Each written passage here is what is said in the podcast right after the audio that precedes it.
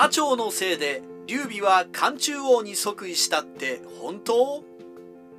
西暦219年7月益州と漢中を領有した劉備は漢中王に即位しました。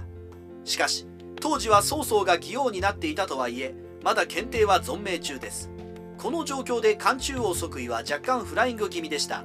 ですが劉備は何も己の野望のためだけに漢中王に即位したわけではありません。実は馬長が劉備の陣営に入ったことで劉備は即位しないといけなくなったのです。漢中王推薦状の筆頭が馬長である不思議。馬長の入植がどうして劉備が漢中王に即位することにつながるのか。それは劉備が検定に向けて出した漢中王の推薦状に出ています。この推薦状には劉備を漢中王に即位させてくださいという触臣120名の連署なのですがその筆頭は新参者の馬長でした。ちなみに2番目は虚勢でこちらも生徒陥落後に劉備軍に入った人物です。ではなぜこの2名が連署の筆頭にいたのでしょう？新参者馬長の将軍号が食政権を動揺させた。それはこの両名の官位が職の面々の中では特に高いからでした。筆頭の馬長は平成将軍でこちらは三品。なんと劉備の左将軍と同列です。馬長が曹操に反旗を翻した時清々将軍を自称したことは分かりますがいつ平成将軍に移ったのかは分かりません。どちらの将軍号も自称だとは思うのですが一応検定には上表し表面上の体裁は整えておいたのでしょうか。あ虚勢は陳軍将軍で同じく三品の将軍号。諸葛亮は5番目の連名で軍師将軍という臨時で付けられた将軍号です。この時点で劉備の立場があやふやになってくるのは分かります。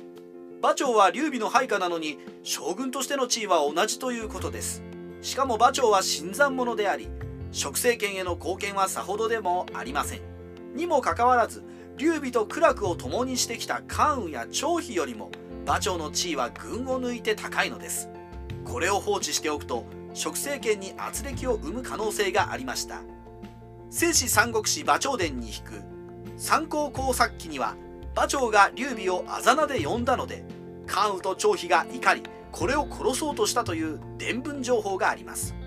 これは益州にいないはずの関羽が出てくるあたり信憑性に難がありますが飛び抜けて官位が高い馬長に対する古参武将のやっかみが作り上げた風文と考えると納得できる部分もあります。劉備は左将軍であり王に即位しない限り馬長より上の地位を部下に与える権限がありません。体育会系的な序列で動いていた食政権は飛び抜けて名門の馬長の前に激しく動揺することになりました。これを乗り越えるには劉備自身が王に即位し自ら部下に官位を与えられる立場になる必要があったのです。漢中王劉備は進化に将軍号を大盤振る舞い。さて検定の返事を待たずに漢中王に即位した劉備は早速馬長の加入で乱れた食政権の序列の再編成に取り掛かります。例えば劉備が漢中王になる前は東逆将軍で三品でしたが優将軍になります。優将軍も東逆将軍も三品なんですが前後左右将軍の方が歴史が古く文官では休憩に匹敵するので格式が上でした。慶州にとどまっていた関羽は五品の東光将軍が三品の前将軍に昇進。面白いのが甲冑で五品の東陵将軍だったのが花公園を打って二品の清々将軍に昇進。ところが劉備が漢中王に即位すると三品に落ちて交将軍になっています。なんだか甲冑からすると損した気分ですが関羽張飛と同列の前後左右将軍で足並みを揃えたと考えると古参と同様と評価されたわけですから逆に甲冑の重鎮ぶりが垣間見える官位とも言えます。序列を乱す原因になった馬長は劉備が名乗っていた左将軍を受け継ぎ前後左右将軍のポストに収まりました。ここでも馬長のプライドを傷つけない劉備の配慮が見えます。官位は変わらないもののもともと主君が持っていた将軍号だからというプレミア的な手法で馬長を納得させたのです。劉備時代は不遇だった趙雲。ちなみに趙雲はこの序列最高生とは無関係で翼軍将軍という五品の雑合将軍でした。しかし劉備が死んで劉禅が即位すると二品の清々将軍から陳東将軍に移ります。つまり劉備在世中趙雲はポスト的には不遇だったのです。いずれにせよ劉備は王を戦勝するというデメリットを受け入れても食軍の序列を再構成するという実利を選びました。その試みは成功し動揺していた食政権は安定を取り戻します。ただ配下の武将が揃って昇進したことで支払う俸給は急増し食の民衆は重税にあえぐことにもなります。